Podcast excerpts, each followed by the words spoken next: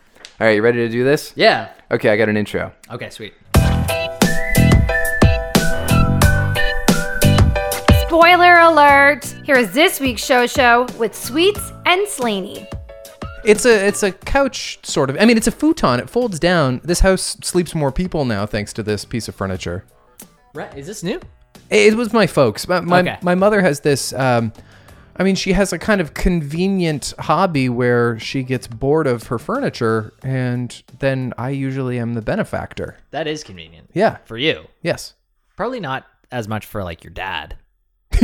well, especially since he has to be the sport about it. Like he has to. He was, of course, the foreman in transferring this futon Sure. into this house. Yeah. and I helped him, but he was still in charge. Um, he's he's always like screwing legs on stuff, and uh, Right. yeah, good sport that he is What a dad. Dad moves for sure. for sure. How's it going? How's your week? Uh, it's going good. Yep. Getting through it. Feeling feeling all right. Yeah. Yeah, just uh, yeah, kind of uh, knock on wood. Haven't been sick yet. I high five two young kids yesterday, Pete's kids, Oh yeah. and uh, I after I did it, I went, "What have I done? when you say you have five kids or two kids, uh, you mean they were in the I office? hi- I high fived them." you high fived them. Yes. Yeah. I know I have nothing to do with those children. no, I didn't think so. yeah. Um, but there were two kids in the office, and I high fived them, and then I looked at their faces, and they were just like covered in like like nose crusties and like Right. you- like prime daycare February sickness. They're cute kids, and, and it's I- only January. every time I see them, which is really not that often, but I have exactly the same interaction I have uh, with all children who are not quite real people yet. Mm-hmm. I'm just like, How do you do, fellow kids? yeah, it's like that. It's like, oh, hi there. And I don't know what they, they they look at me like, hi there. What do you want me to Right. say to that dude? Right. Or sometimes I'll just like try and play a really cool, and then I regret it because I they, they don't get the irony of like, oh, what's up. yeah, Sometimes if you just yeah. like, yeah, Uh, ugh, there's no winning. yeah. You're like, hey, I guess you guys are probably streaming that Sabrina Netflix show. They're way too young for that show. I mean, I think I don't know kids Who today. knows? They're probably watching it. Does it feel to you like this is like the the tenth Blue Monday in a row? I feel like it has been. Oh, cause yeah, that was actually on Monday, right? it w- well, it was it was two Mondays ago. It was eight days ago now. Seven nine days ago. Oh, yeah, okay. it's a while ago, but I feel like every day has been a Groundhog Day of Blue Mondays ever since. Yeah, hasn't been exceptionally good weather. Dreary out. It's cold. It's so cold. I decided today, in fact, that January is the worst month. It's worse than February. Mm, that's a tough one for me. Tough for me to go with that. Yeah. hmm I I can handle post holiday like staying in, huddling up, but then into your second month of that, Yeah, but at least It's on like, uh, at least in February you're clearly on the way out of it. January you're still like deep in the heart of Texas. Yeah, but plot twist for me and people like me, football's done. Ah. And there's a little bit of a oh, that was a thing that we did every week. But Right. but there is kind of the I guess there's the looking forward to, well, how can I spend my Sundays now? And that's just about done. There's just one more Sunday of football. That's this Sunday. And it's the big one. How do you feel about The that? Super Bowl. Um, kind of indifferent. I mean, I'm excited to watch, you know, what I hope to be like a really close game. But Yeah. besides that, you know, eh, we'll have halftime, we'll do all this stuff. I'm sure I'll get excited. You know what? I am pumped about it. Are people excited about the halftime show? Like I know J Lo kind of had a big year, but what is her relevance right now? Nothing. I didn't think. No, get nominated for an Oscar and then come talk to me, JLo. That's right. Shakira doesn't have an Oscar nomination either. and that's a that's the real tragedy. Hey, there's the snub. yeah, And- no one's talking about that. And Demi Lovato is doing the national anthem. I know that much. I saw her do the song on the Grammys the other night, and it was very good. Right? People are saying she's really uh, changed her shape. Like she's like put on weight, but feeling feeling herself. Oh, I, I can't speak to that. I just know that she sung really well, and and, and she sang really well. Make me sound like a real judgmental asshole right now. I just didn't notice, but uh, Okay. she it was kind of her first big performance, like on an international scale, since she had her. I guess we can call it an overdose. Like she almost died there in 2018, right? And she comes back with this song, and she starts to sing it, and very quickly, like she's too choked up to sing it, and they start it over, which actually was very classy and smoothly done. So much that I almost wonder if it was part of the performance for her to like kind Right. of choke in the first couple bars and then quickly started over because the piano player knew what to do. He like she just like turned around and looked at him. There were no words exchanged where like can we start over? It was just Okay, I'm going to start at the beginning again. Right. It, it wasn't like a full band thing where it went like ba ba ba, and then just like stopped. Well, kind of. It was just her and the piano. And then the second time she crushed it and it was very emotional. The Grammys were so weird because, and I never lend much credence to the Grammys. You and I have talked about that on this Mm-hmm. podcast before. But it was just like literally hours after Kobe. Yeah. And it was in the Staples Center. Yeah. And so it was just, it was just this very, I mean, it was very hard to find anything entertaining that day. It was a weird vibe. Yeah. Um, now a lot of people are talking about how Billie Eilish swept the four main categories. Yes. and, and there's a lot of a lot of hype about that, but She's the first person to do that since Christopher Cross is sailing. yeah, and she's the youngest person ever to get all four main Grammy categories. but doesn't a part of you feel like what an opportunity for the Grammys to do that and be like, hey, this girl seems like she's. I know, I know that she has a, a good album out, but I think you could have probably said the same thing about Lord a few years ago. Uh, When I Sure. say a few, I mean like seven. I'm going to go out on a limb and say whatever we said in 2013 might be a little crazy. Uh, Billie Eilish is more talented than Lord You think so? for sure. Okay. Um, I don't know. She's got like a she's got like a style. I guess she's she's definitely Sure. exercising her weirdness as a 18 year old. So besides hearing that from other people, I I only know Bad Guy, Oh. maybe another song. I have no evidence of her being like a transcendent performer. I, I believe it. I believe it because you hear like I've never seen her perform. now. No, but I've heard her songs. You should put the album on on your phone just for the weekend and Okay. like like toss it on in the car a couple of gotta- times. Gotta go through it. It's good. She's really good. and you right. should you should see her. There's a clip of her doing like a little live mixing on Howard. Okay. A- And, uh, she's just she's pretty cool. There's also an interesting moment at the final of the four awards the other night where you can very clearly see the cameras on her and you can see her mouthing, "Please don't be me." She had just won 3 in a row. And you Really? can see her say, "Please don't be me," and then they announce her name, and she has to get up and accept the fourth one. And I find this I'm not the first person to point this out, but I do find it kind of sad that she so fears the pressures of of hype and the um I mean the certain backlash of hype, especially when you're that successful that quickly, that she just rather not deal with it at all and she can't even fully enjoy this exciting moment as an 18-year-old. Yeah, I know it's um. Because right now, like, not to put you on the spot, like, you're also you've got your eyebrow up. You're like, okay, really? Is she really that No, good? And she shouldn't have to justify that she's really good when she worked her hardest on something. Yeah, and and also it's one of those things where it's like, well, if she didn't want to do it, she sh- just shouldn't go. But there would be so much pressure on her to go, Yeah. and also she's probably performing at some point. I don't know. Yeah, probably. Yeah. And like I said, it was a weird night. Yeah, right. Um, well, that's interesting. I wonder if we'll look back on this and be like, yeah, whatever happened to Billie Eilish? We're doing that with Lord. exactly. Yeah. I mean, she's she still managed to stay. Yeah, I, what Greenlight was like three years ago. That was Yeah. kind of the last, Probably at least three years ago. the last song that we've Look, heard I don't I don't think Lord Ella, I don't think Ella's selling real estate now from or her. anything. no, of course not. I think she's fine, but she's it's it would be very hard for her to come back. Frankly, I once said this about Adele because I find that Adele has and it's never it, it's never not proven to be very successful, but I find that she has a lot of nerve in waiting as long as she does to put out an album because I Oh, think yeah. I think the world could move on without this person. They won't with Adele now at this point, I guess. Right. Uh-huh. And, and also her music is timeless. Lords was never timeless. Right. And so I'm pretty sure she'd have to come back with a pretty significant uh, image overhaul and just general um, revamp of her whole milieu in order to be relevant. And that would that would take some pretty clever marketing, not just artistry. Well, and I mean, Taylor Swift has done it obviously multiple times. Taylor Swift's over. never been gone for three years. right. She's she's paced it pretty well. Yeah, well, in fact, sh- her albums e- every time she wants to transition her image, there's always like a transitionary step in between. Mm-hmm. And so like Red is her best album, but it is very clearly the transition between country star and pop star. And then 1989 is full out pop pop album. Right. Right. And it, which one's seen as her her best album? Probably 1989. I think I think Red is better, Yeah. but they're both great. Sure. Um Right, and the new album I'm kind of uh, ambivalent on, but I could probably tell you every It's better than Reputation. It's pretty good. Her Yeah. documentary comes out on Friday. Jen's got to be excited about that. I didn't know there was a documentary coming Yeah, out. it's a new Taylor Swift Netflix documentary. It premiered at Sundance. Like they're they're wanting to like put a whole lot of emphasis behind this movie as like a good movie. Okay.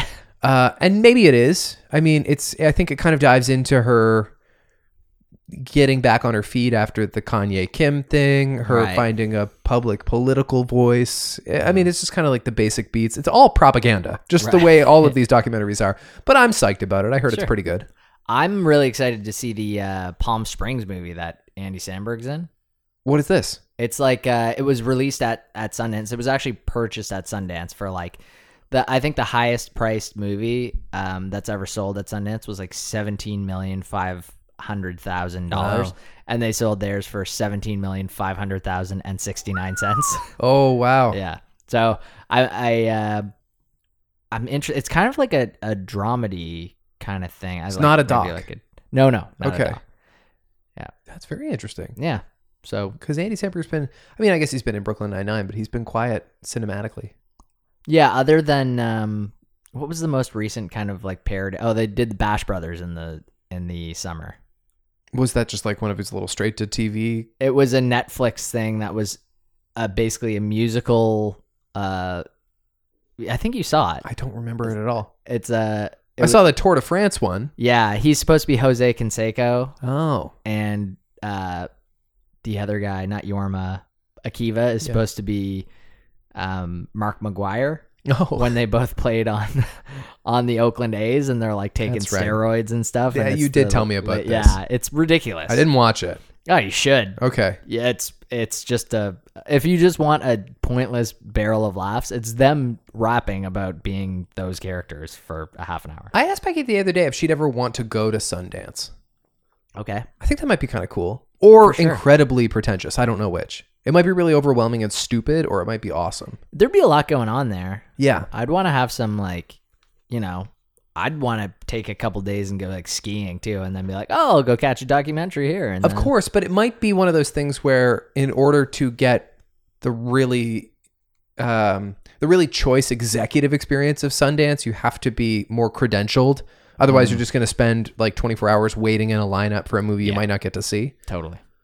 I don't know. I don't know how that works, but I think Sundance. would- If you're going to see one, Sundance is kind of the one to go to. You're not going to go to like con. no, no. Well, and, God. and why else would I go to? Is it Aspen? Is that where it is? Yeah. Thereabouts. Aspen or Boulder. Yeah. Uh, Yeah. Why else would I go there? Except Right. it looks so cool, Yeah. and I don't ski. Yeah.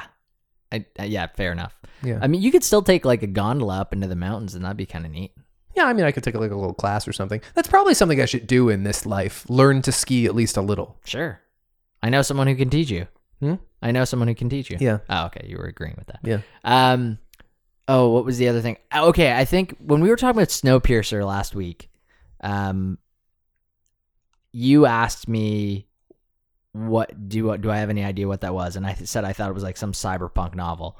Yeah. I've since learned that Snowpiercer was actually Bong Joon Ho's first movie, okay. and that is actually the one that's becoming a Netflix show as well, or it's becoming a, a show that's going to be distributed somewhere else. They're making a show based on that movie, so it's not Parasite.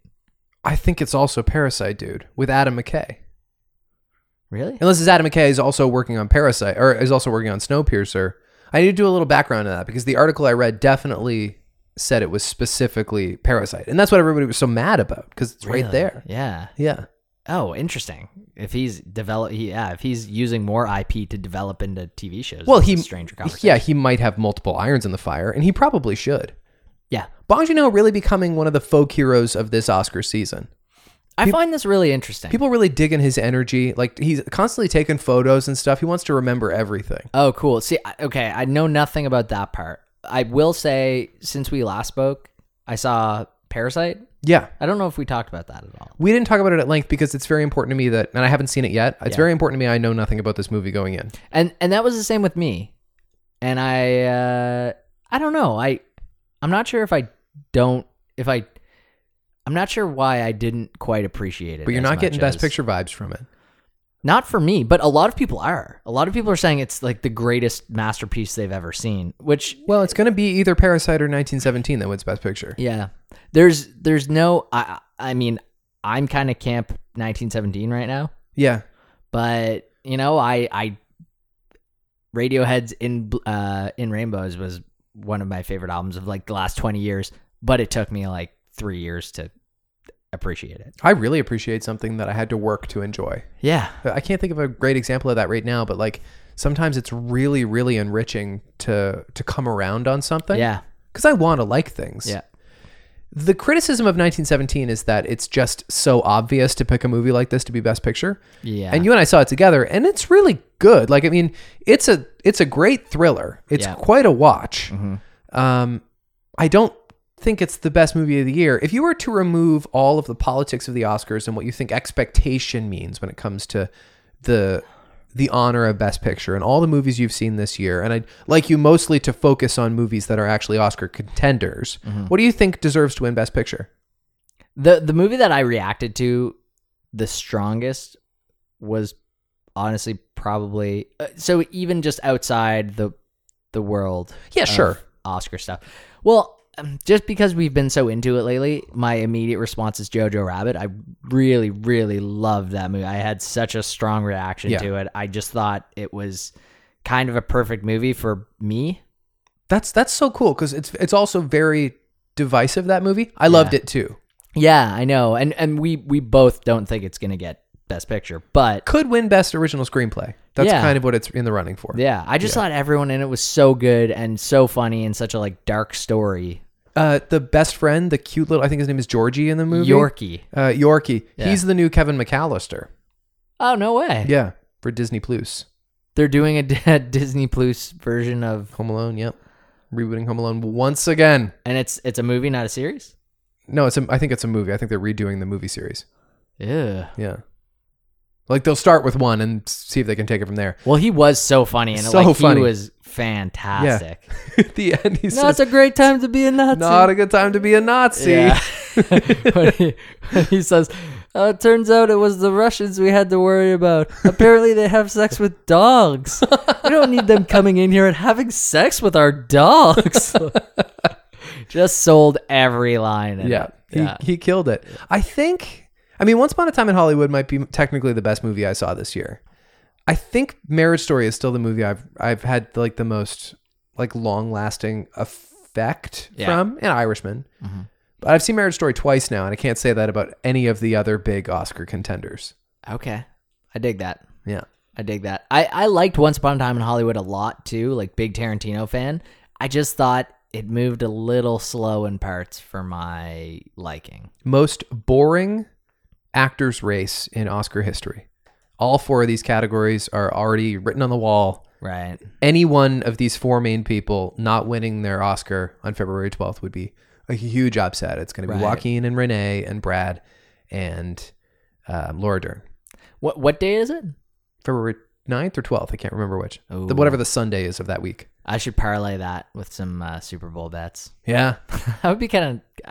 I feel like picking the favorites. It's the one time of the year I put 20 bucks on an app and see what Yeah. happens. Let's do it. Yeah. I don't know. Like I said, it's kind of boring this year. I know. Well, we could. Uh, all the more interesting for a year to take upsets. I guess that's true. Vote for some upsets. Mm-hmm. Yeah. Who would be an upset that that is actually plausible? In the actors categories? Yeah. I could see Scarlett winning for Marriage Story over Renee Yeah. and Judy. I could see it. Mhm. I mean, I, th- I think once upon a time, Adam Driver also could have won over Joaquin, but I don't think that'll ever happen now. No. I also think Brad Pitt is written. Right. Um, I think in the acting, that's I think that's about it. I think I think Greta can win for best adapted screenplay. Yep. I think Taika can win for best original screenplay. If not, Noah. Oh, I saw Little Women by the way. Oh yeah, what you think? I liked it. I loved Little Women. I liked it. Beautiful movie. I have some things to ask you about that movie Okay. afterwards. Uh, you don't want to do it on the record? Yeah, let's do it on the record, sure. Um, at the end of the movie, are we supposed to actually believe that um, Saoirse Ronan does go the way that her book says, like that everything actually happens that way, or is it supposed to be left in the mind of the viewer? of oh, is this how she wrote it in the book? And this is uh When she chases the guy to the train station, yeah.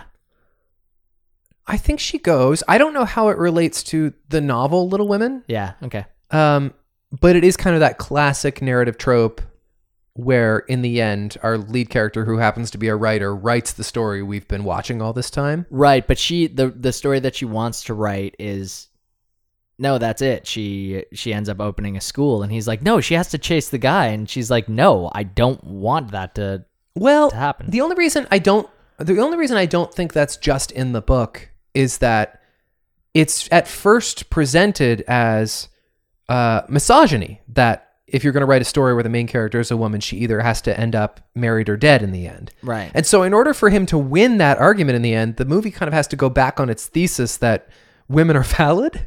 Right. and so, I think it's better storytelling if in the end she ends up not married, but with the guy or a guy, Mm-hmm. uh, because Joe has decided, Saoirse Ronan has decided. Ah hell, sure, that's a good ending. Because it is a good ending. Right. It's not. It's she's not choosing to have her main character end up single out of any kind of political reason, she she or yeah. Do you know what I'm trying to say? I know I know what you're trying to say. Because for I'm not sure. saying it well, that's for sure. For sure. So I think my take on it, whereas it, where it was kind of scanning back and forth from her, like getting the print of the book. At the end of the movie, she's holding the print of the book by herself, staring out a window. Yeah. But it's kind of panning back and forth. So I didn't know if that was supposed to be fantasy, her running away with the actual. I mean, Do you see what I'm saying? Do, does that? nothing else in the movie is abstract, right? That's true. And the the the book Little Women isn't written by an author named Josephine March either. No. Right. So so no, I think that she I think I think the heartbreak in the romance is that she doesn't end up with Lori, Right. Yeah. and Amy does instead, and that's and that's how life moves on, and it doesn't exactly turn out the way you thought it would. Right. But there's someone for everyone, and no matter how committed you might be to your your ethics and your principles, everyone needs to be loved. That's what Little Women seems to be about in the broad sense. That's a right? good breakdown. Yeah. That's a good breakdown on the fly for sure. I I I like that. So it's my understanding that the biggest difference with this movie and other adaptations of the novel is that traditionally Little Women is told um, in two main halves. And so the first half, they're young, they're like teenagers becoming women. Very little women. They're very little women. And then in the second half, they're slightly older little women and they're adults and they're like developing young lives. Right. And in this iteration, it goes back and forth. And so you might have noticed in the scenes where they're younger, it's shot with quite a warm lens. And when they're older, it's shot with a colder Right, it's very lens. dark. Yeah. And so that's that's the big difference and that's the innovation of the writing, the adaptation in this movie is, is that it, it cuts back and forth a lot. What'd you think of Odenkirk in that movie? Because that's kind of the biggest catch where he just kind of takes you out of it. So weird. Yeah. What a weird cast. It's like, it's not like he delivered anything extra to it. Right. It's like Greta Gerwig was like, "Bob, would you be in this movie for me?" And he's like, "Sure, yeah. I'm I'm down to be in a Greta Gerwig movie." It'd be like if you're watching like Lord of the Rings and suddenly there's Pam from The Office.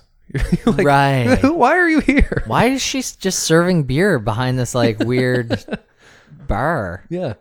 Yeah, I I, I The totally Shire, agree this is with that. Pam. and he's also like a pastor and like And he wears the silly hat, the Civil War hat. yeah. No, I was I was out on That's that. that's the only part that didn't work. Otherwise, I adored that movie. I forgot about the supporting actress category, and I looked at Jen and I went, "Please don't tell me that Meryl Streep is nominated for this, because if she if she is nominated, it's just ridiculous." And then wins like be, She's they, not. They would have done it just because it was Meryl Streep. Well, that's happened a few times before. Right. Don't forget Ricky and the Flash. It's happened before. But uh, Florence Pugh, who plays Amy in, I think it's Amy, uh, she's nominated for, for Best Supporting Actor in this movie. okay, cool. She's the one from Midsommar. I didn't know what she was from. Okay, I I, I have no intent to see Midsommar, but maybe I'll end up seeing it at some point. She's one of the ingenues right now of Hollywood, apparently. okay. I told you I got like queasy just reading the plot summary for Midsommar. Yeah, yeah, you did. You went through like a Wikipedia page. Yeah, no, thank you. It's too much. No, thank you. So David Schwimmer's in a little bit of hot water this week.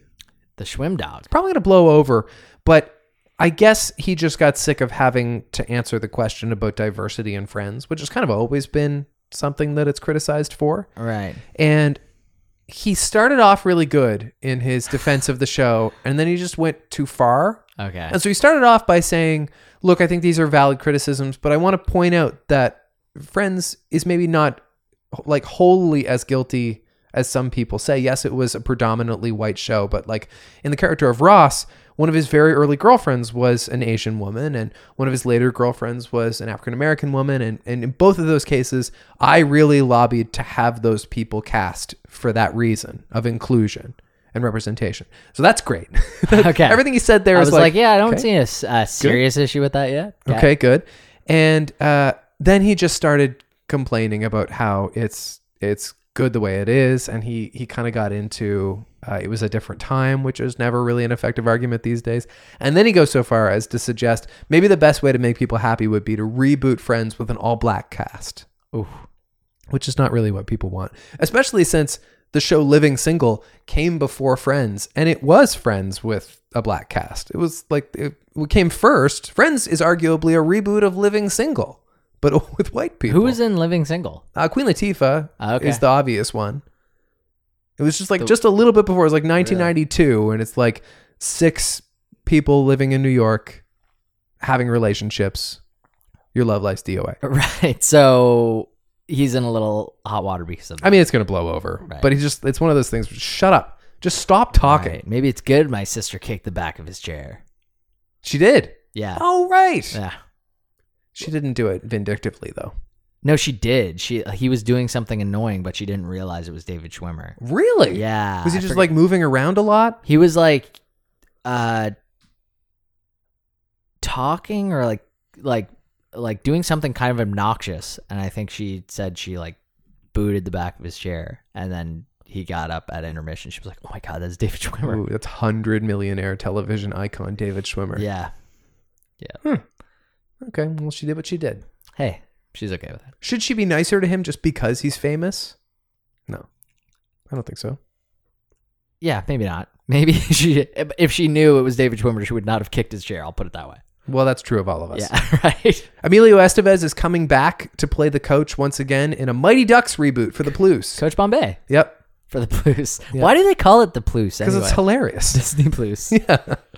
Um, well, that's good. That's some original content that I want to see on Disney It's- Plus, which is currently just it's by definition not original content. sorry. I mean, new, uh, new plot. Of Sure, it's something new. re- reused IP. Right. but I want to see more on Disney Plus that I can stream. I'm kind of going through like the documentaries, I think. Well, it's very important that they don't make the same mistake that Girl Meets World did. Like, and and they will because they're Disney, and it's probably the same problem they're having with uh, the Lizzie McGuire show, which is in limbo right now. Did you hear about that? No. So that Obi-Wan Yeah, well, we'll get to Obi Wan in a second. Right. But the the problem with the problem with I think Disney is that they're so hung up on their principles and their family friendly nature that they forget that they have created PG thirteen content before and it lives right now on Disney Plus. Yeah. Uh, Boy Meets World as a reboot would have been so much better if they had continued for the same audience because. Instead, they made this show that was for the original age um, target of the original program, and filled it with all of this random context that mattered not to that t- uh, age target, to that demographic. And I think that's the problem they're having right now with Lizzie McGuire, which was coming back as a reboot. And then the showrunner, the original creator of Lizzie McGuire, quit Uh because of creative differences. right. And so that show's just kind of up in the air right now. And I think it's probably because these creators are like, no, we should really be making a show for the same audience. Right. We want to see Lizzie McGuire as a mom. We don't want to see her kid doing the same thing that Lizzie McGuire did, like inherited thought process. and not to torch the metaphor, but like Boy Meets World was successful for seven years, which is a lot longer than a Disney show normally is. Right. Because the tone of the show aged with the original audience of the show. Mm-hmm. That's why I've talked before about how like towards the end it was kind of like a 20 something Right. sitcom. It was still a little little sanitized, but it was edgier than it was when it was about an 11 year old. Yeah. And I think Lizzie McGuire's going to have that problem, and I think Mighty Ducks could have this problem too. They should really make a movie for us. I'm not saying they have to like say the f word, yes, they definitely don't. But I think they probably will make that mistake. I'm just picturing them like the C word also being a thing. Like Coach Bombay just looks over at the other coach. He's like, oh man, that guy's a real C word. We're just like, whoa, That'd be pretty wild. Coach Bombay. Weirdly, Mighty Ducks is in the news uh, doubly today. Okay. But for also really sad reasons. I forget the guy's name, but like, you know, one of the kids like grew up to have like a lot of problems. Sure. He doesn't I even don't look- know which. I forget Kid his this is, name, but he was kind of like the chubbier kid and he had like curly hair. Oh yeah, yeah, yeah. And uh, Goldberg. yes, Yeah. uh, he got arrested yesterday for like breaking into someone's house on meth. Uh, yeah. that sucks. He's unrecognizable. really Yeah. damn, It's pretty sad. damn Goldberg. The Obi Wan show is not exactly in limbo. Okay. Not exactly. Is it kind of somewhat recovered? oh, it's fine. It's still on schedule. Oh, okay. Just, just right now, they're not working on it. So it was like very dramatically stated in the press that like the crew was sent home. They Hmm. were ahead of schedule. They're good. right. What they did was decide they're going to go back to the drawing board because they didn't like the scripts they were working with. For one reason in particular, uh, it was too similar to The Mandalorian. Mm-hmm. And so we have this kind of like grizzled old guy who's decided to be a loner on a desert planet who is also going to spend some time watching over this younger lad. Right. Which, I mean, in this case would have been Luke Skywalker, but like baby Luke is not going to be as cute as baby Yoda. And so just tonally, it was going to be a little too similar. And so they decided they need to take a second look at these scripts and, and start from scratch. They should do the opposite thing and CGI Baby Luke. So they like rather than CGIing Baby Yoda, they made him a, like kind of a, a, a puppet. right. Maybe they could CGI Baby Luke to be even cuter somehow. Maybe they could use that Irishman anti-aging technology to, Yeah. to make Just- Mark Hamill like a two-year-old. His head is massive. I swear I see hints of a beard on that infant. this is pre. Uh, wh- what was it that struck him in the face in uh, Empire, And first I Strikes Back? expect the Wampa. the Wampa Yeah. pre Wampa strike. That was written because Mark Hamill was in fact in a bad car accident. Yeah, Yeah. yeah, he actually looked different. Yeah, he did. Hmm. I mean, I didn't notice that until somebody told it to me. Mhm, Because yeah. Mm-hmm. as a kid, I watched Star Wars and I was just like, that's the same guy. Right. Yeah, you Yeah. wouldn't have known the difference. No, I wouldn't have. Yeah. Um there was uh something else that I wanted to talk about but can't quite remember. Mm. Any other any new TV shows that you've watched besides the shows that were No, I've been struggling with TV. Becky tried to put on, well, she did put on Cheer yesterday, and I couldn't get into it. No. It's not really what I thought it was. Like, it's not, it's not really trashy like I kind of thought it was. It's just this docu series about really driven uh cheerleaders like i- in this really brutal sport and like it's so competitive and they live for it and they're like literally putting their necks on the line every time they climb the pyramid and i just i just don't care that much it's not bad No. It's interesting. It's just kind of not interesting enough for you. not not for me yeah What'd you think of Saturday Night Live? really great Yeah. Adam Yeah. Driver needs to to host at least once a year. I think I think he's going for it. It's so interesting because I can't figure out if if he's like really. Sh- I mean, he's definitely got a bit of an awkwardness to him. Well, the whole thing about him not like walking out of the radio interview because he didn't want to watch or hear himself on screen. oh yeah, I didn't see this. Did you see it? Nobody's seen it. Oh, okay. It's it's tabled.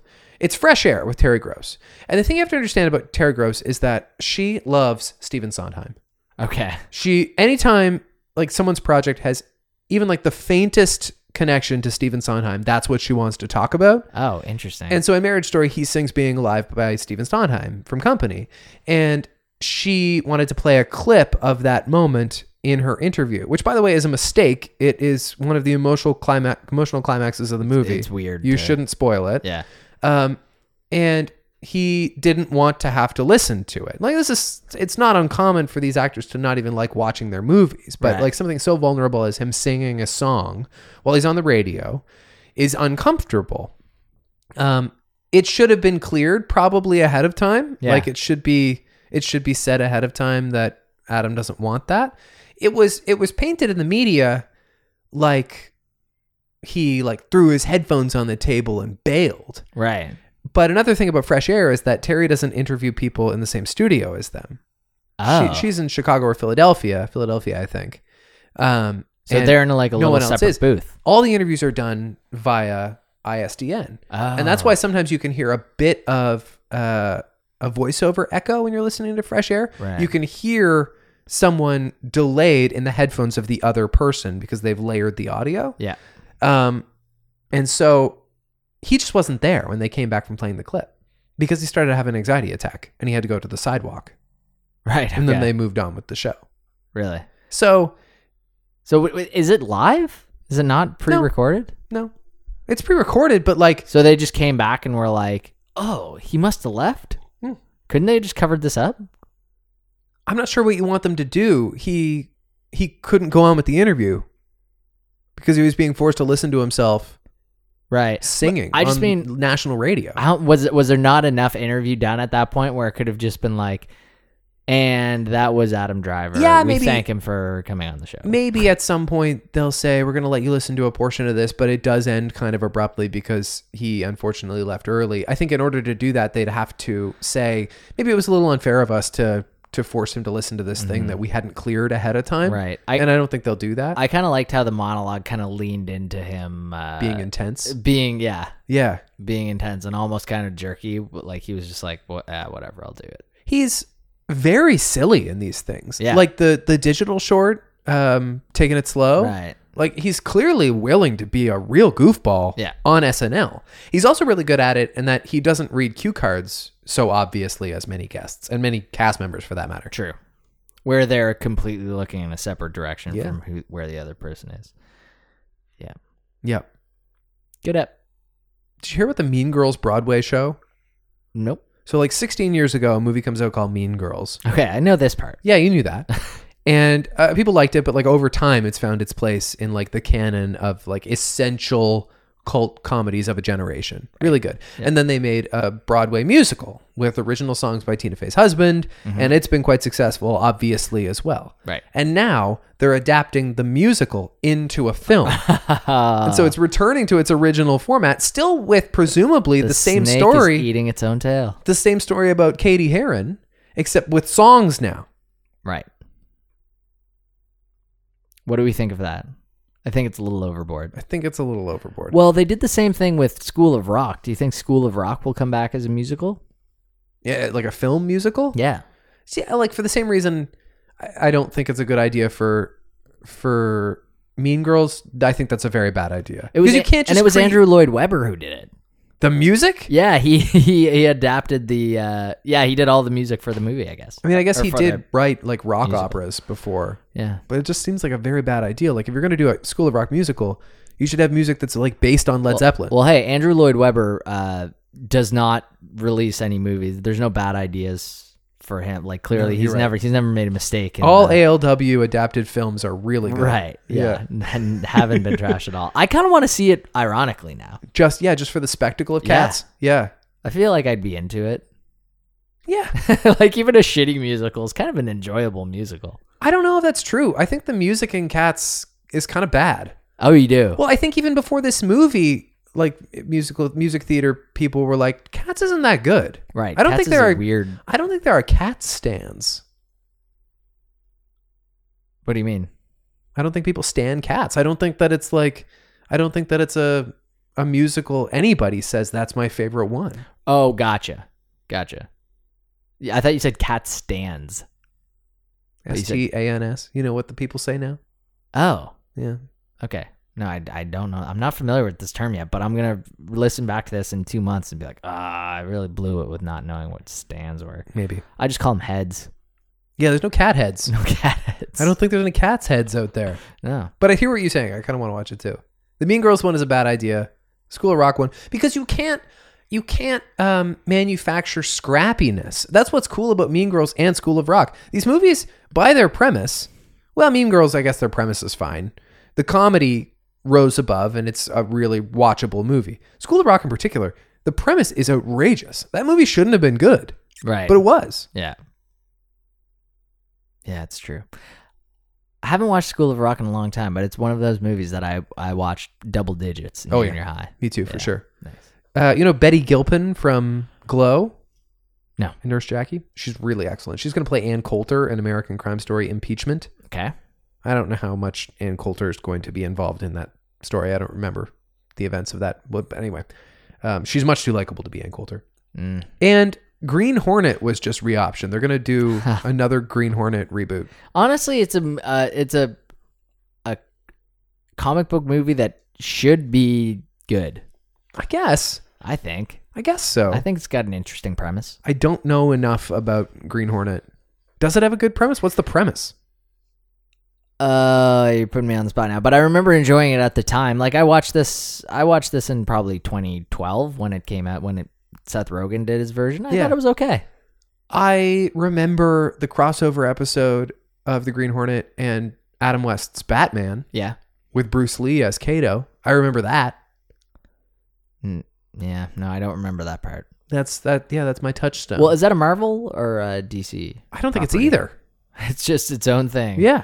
Huh. Cool. Well, I'm, sign me up. I'm Team Green Hornet. Well, it was just optioned on its own, right? Yeah. Like it, it's it would be a part of those. It would be a part of some kind of greater universe, right? Some like bigger intellectual package. W- It, like in in another universe. We're like just saying it doesn't. It's not. It's not currently being managed by either Warner Brothers or Disney. Right, It's okay. some some new studio has just gotten the Oh, the- gotcha. the option for it. So I don't think it belongs to those families. Interesting. Maybe it'll go dark. Maybe. Maybe it'll be the new Watchmen. Yeah, that'd be okay. Yeah. Watchmen's not coming back. Did we talk about that on the podcast? I think we did. I'm okay with it. it's most likely not coming back. I mean, Lindelof's not coming back. no, no, and, and I think honestly, HBO said like that's it for Watchmen. It's a lot of self control. Yeah. I'm pretty impressed. Yeah. Want to talk about shows? Let's do it. Okay. Uh, I don't know whose turn it is, but you can go first if you like. If you want to pick.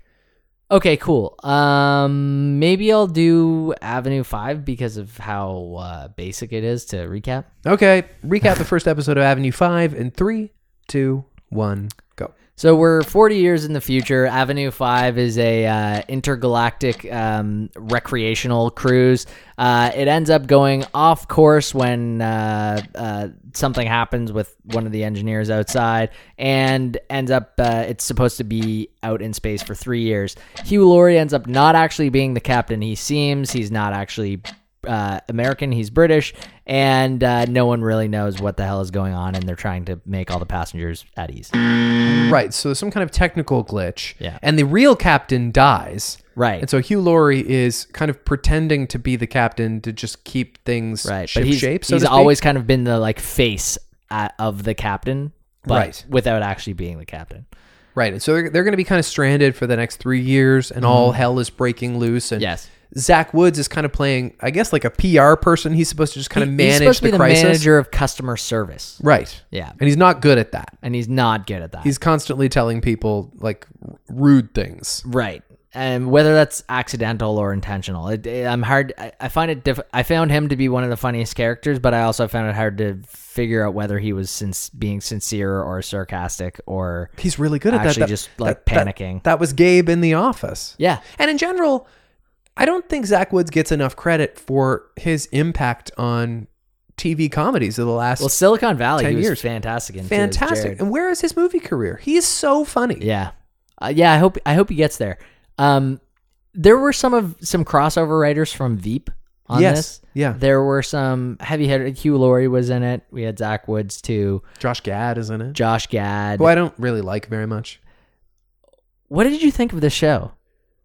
Uh, I thought it was not built to last. Did it suck? Yeah. it sucked.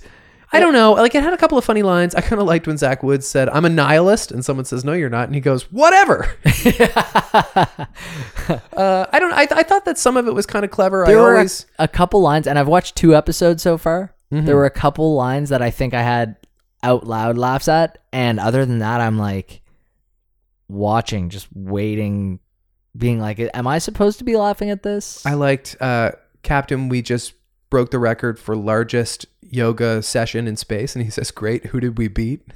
yeah, right. I thought that was funny. Mm-hmm. I don't know, like for for one- like, it just feels a little bit run of the mill to me. It kind of reminds me a little bit of that show Miracle Workers, the Daniel uh, Radcliffe show that Yeah. we watched last year that no one has talked about since. right. Um, it just kind of feels like a thing that like might be on for two seasons, but because it because it maybe gets the occasional critic excited Yeah, but for the most part is nothing we haven't seen before. I don't think this show can coexist with the Orville.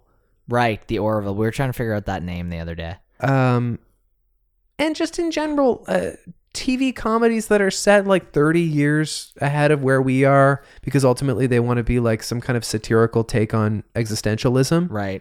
are kind of a dime a dozen now. and it weirdly feels like everything is a bottle episode because it it all takes place on the ship. That's a very interesting idea. Yeah. like it's it seems weird. I've watched two episodes so far, and I'm thinking, is this just a movie? Yeah. I don't know. It's it's really I'm gonna check out soon, but I can at the same time picture like two years from now people going like, oh no, Avenue Five gets so good. I Kind of think- like they did with Parks and Rec. And I checked out first season of Parks and Rec. I think Avenue 5 is a bad name for it. I Yeah. don't think it's clear enough what it is. We're trying to to to revamp what a good name for a show is, and we're we're totally between don't call the show Captain Hugh Laurie or whatever his yeah. name would be. Don't call your show Steve D- because yeah, d- it's about a guy named Steve. don't It's a call it- fucking terrible idea. Don't call it a name. Don't call it like intergalactic travel. Don't be so on the nose with it. But also, don't be so obscure. Yeah. that w- like if you talk to anyone about Avenue Five, they'd be like, "No, what, What what's is that?" one about? Yeah. Is that is that like a spin off of Sesame Street?" Right. Yeah. No, I don't. Even until I put it on, I didn't really know what it was. Like you suggested, we do this show on the podcast, and you're like, "Hey, it's about space, and we're also going to talk about Picard, so that's a good pairing." And I, I guess it kind of is because everything comes from Star Trek. Right. But it, I I didn't know what to expect, and You then were like, immediately it just "Oh, reminded me cool." of Miracle Workers and The Orville. Which I I actually found Miracle Workers ninety percent funnier than this. It was more creative for Yeah. sure. Yeah, yeah, but Um, forgettable. but forgettable. Although, like, I quoted some lines from the first episode to one of my friends, and he was basically crying laughing. For Miracle Workers, Yeah, it was written by Simon Rich, who's like an SNL Yeah, guy, he- who's it- like a Mulaney buddy. yeah, and he's a big Simon Rich fan too. yeah. Um, so I was just like, kind of like acting out a scene from it, and he he was dying Buscemi's laughing. really good in that show. he is really good. Yeah, And Hugh Laurie should be similarly good. Like he should be able to pull off exactly the same thing that he's essentially the same kind of actor as Steve Buscemi. What did you think about the the British to American accent flex that he's going to have to keep up for however long this show goes on? Is it a meta commentary on Hugh Laurie? yeah, I I think he's like I think it's kind of showing that he had to do this for House Yeah. and now he's yeah. It's just kind of a gag about how like what a what an incredible flex that was for 6 years on host. And and it was so um jarring to people who didn't know him as a British actor right. when he would then speak with a British accent. Did you think that he was kind of getting a little lazy with his accent at certain points throughout before he did the full tirade? Because I did. We were like, okay, that actually sounded a little bit British. On the subject, what did you think of Emma Watson's accent in Little Women? Oh yeah, Jen. Jen commented at one point. terrible. Like, oh, this is just full. She's British. She's not even trying. She's being British. Which is actually maybe it's better that she's not trying because sometimes in the past she's tried too hard and it sounds and, way worse. And it's like, in the real world. well, she played like a valley girl in the Bling Ring, and that's already kind of like caricaturistic. Okay. And so that's okay. But in the perks of being a wallflower, her American accent is it just doesn't sound like a human. Pretty off. Yeah. But it's also bad in Little Women. I- It's it's only acceptable because it's a different time. And because she's kind of the like biggest prude of all of them. Sure. Except all of them have accents. Like Saoirse Ronan's from Ireland. Yeah. Florence Pugh is from the UK. She's from England, like Emma Watson is. And then the other one, I forget her name. She's Australian. Where's the Amy one from? That's Florence Pugh. She's British. Oh, that's Florence Peters. Oh, she's British. Wow. So they all were able to pull it off way better than Emma Watson. yeah. What's Laura Dern? She is I'm American. just joking. Yeah. She's as American as McDonald's hamburger. Maybe not quite as much as, as Bob Odenkirk, but she's still seems pretty American. yeah.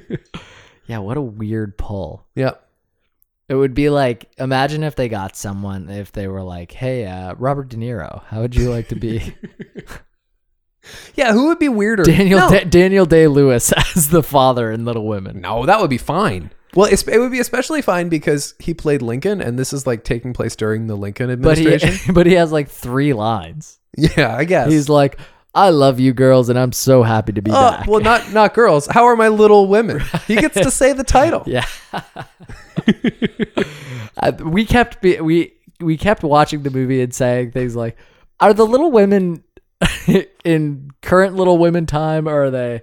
Look, at- and then we'd be like, "Where's where are the other Little Women right now?" I know that this Little Woman is right here, but I we're saw a missing funny. some Little I Women. saw a funny tweet that was, uh, Greta Gerwig had a lot of nerve making a movie called Little Women and then casting Laura Dern. Yeah. yeah, it's true. Well, I had no idea what the story was about at any point, so I was kind of excited to at least now know the story. And how about that scene between Scarlet Fever. between um, Sersha and Timmy on the hill when he's saying "I love you" and like their chemistry is some of the best we've ever seen. Yeah.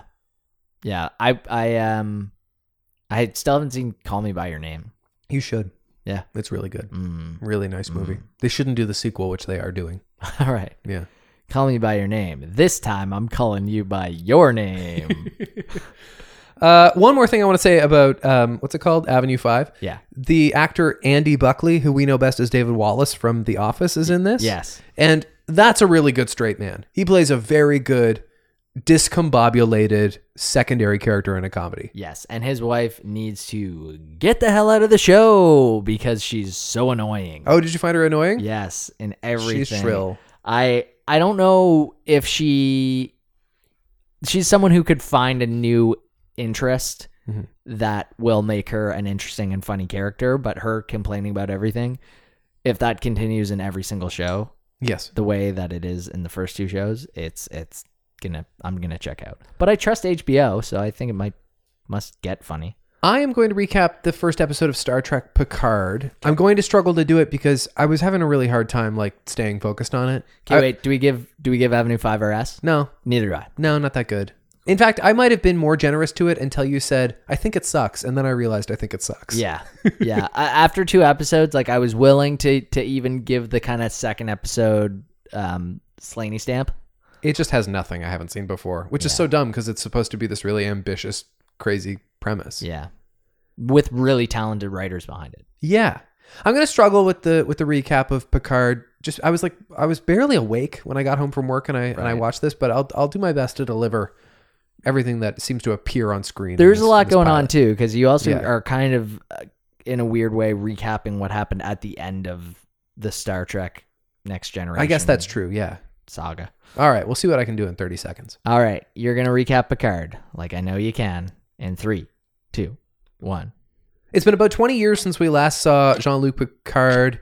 Uh, he is now retired and living on a vineyard of sorts on Earth and is experiencing some kind of like post traumatic stress about the deaths of his many colleagues from Star Trek The Next Generation. He's seeing visions of data painting in a meadow. Uh, meanwhile, he's also kind of being brought back uh, from retirement because he is getting visits from this young girl who has some kind of like power and she's very dramatic and then she explodes. Yes. Uh, so I think the idea is so she is a synthetic like data, Right.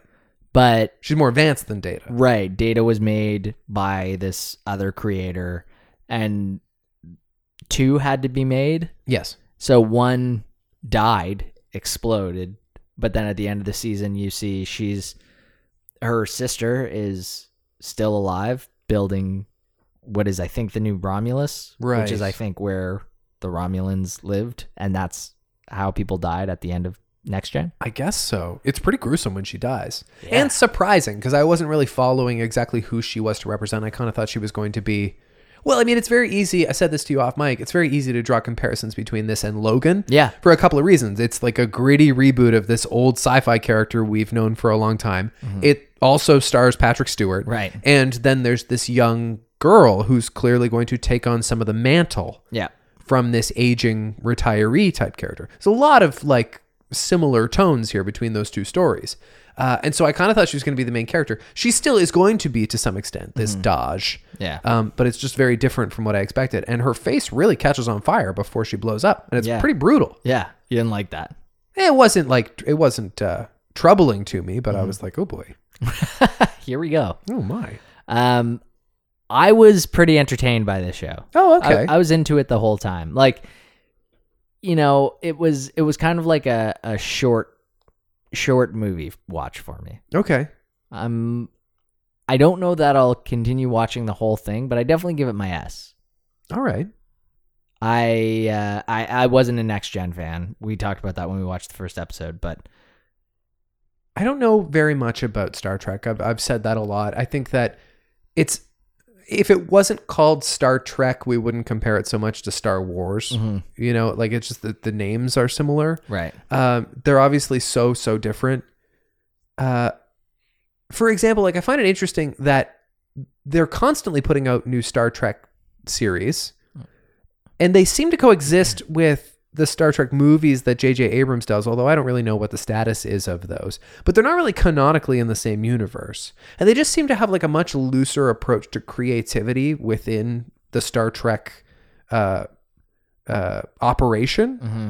than they do with with Star Wars, and I find that a little jarring. And yet, Yeah. I also kind of find it quite freeing. Yeah. Like, I think it's cool that they were able to bring back uh, Patrick Stewart, who is by all means like one of the best actors ever. Of course, he's one of the best actors to ever um, helm a Star Trek show. Oh, yeah. and that he wants to do that again is pretty cool. Right. Yeah, he's like a Shakespearean actor Yeah. who came on board for this kind of chintzy sci-fi series. So this is just a pure coincidence, but uh, for for no particular reason, I've started reading The Amazing Adventures of Cavalier and Clay. Okay. which is a Michael Chabon novel that won Okay. the Pulitzer Prize for fiction in 2001. It's like a very like esteemed novel, uh, and Michael Chabon is the showrunner of this show, Oh wow. which is very interesting in its own. Like like one of America's great novelists has decided to like be the writer and producer of a, Star, Trek, CBS All Access show. spin-off, no less. Right. Yeah, and so that might be partly why you found it to be of a high class. Like it's Yeah. a high caliber. This is not a schmaltzy show. No. No, and I really felt like they did a good job of explaining what happened at the end of Next Generation. Yeah. I was like, "Oh, okay, that's that's I guess how it all ended." And I- and I I think the last scene might have actually been them playing cards or something. Like didn't they kind of reference that after the dream sequence? Oh, maybe.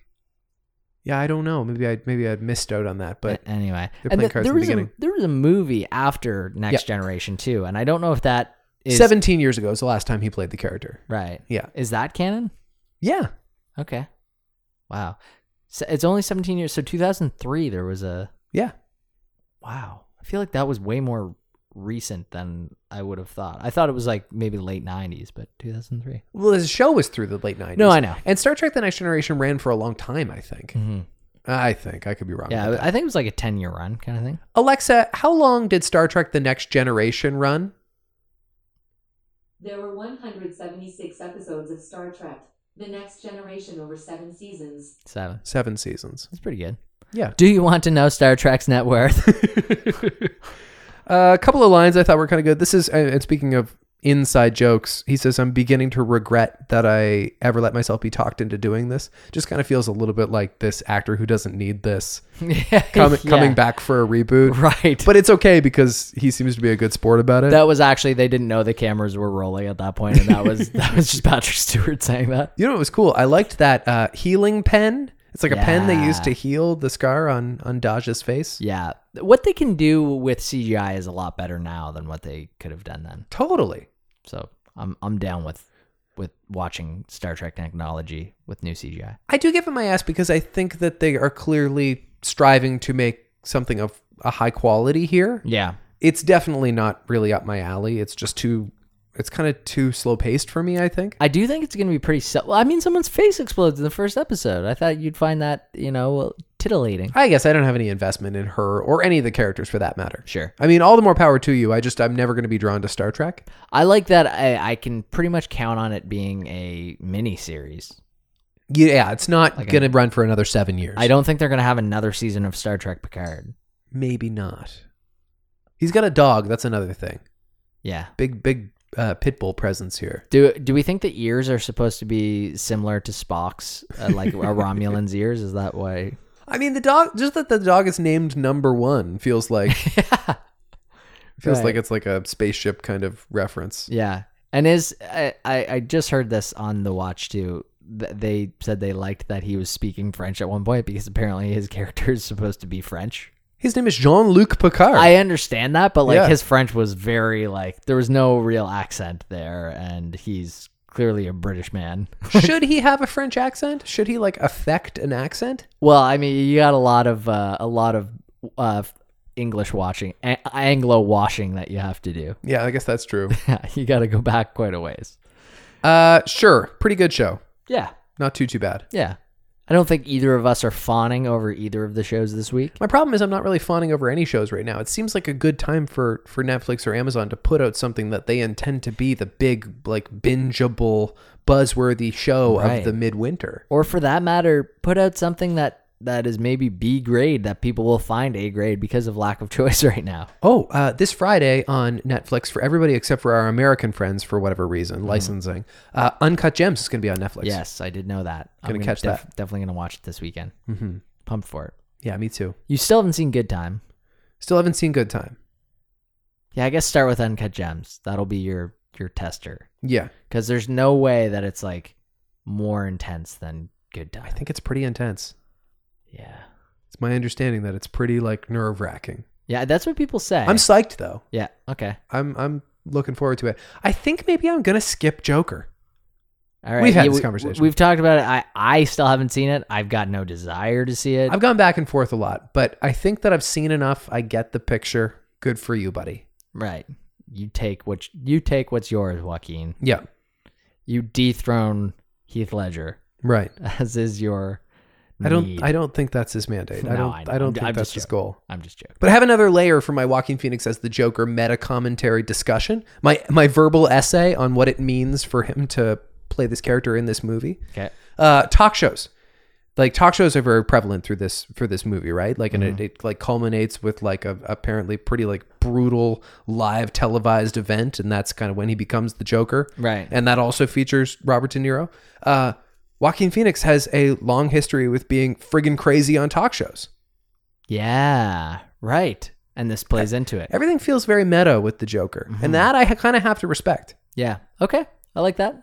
I like that take. I have no Will that Smith actually makes news me for you. want to watch it more because I. Well, I don't think it's a bad movie. That's that's what sucks. I want Joker to be a bad movie, and I bet it's not. It's that's probably my, that's probably my a problem. decent watch. Yeah, I- well, I hope that's my only hope is that I watch it and go, that was good. Yeah. Not, oh man, because that's the way a lot of people make it seem. Like you just, it's such a bummer.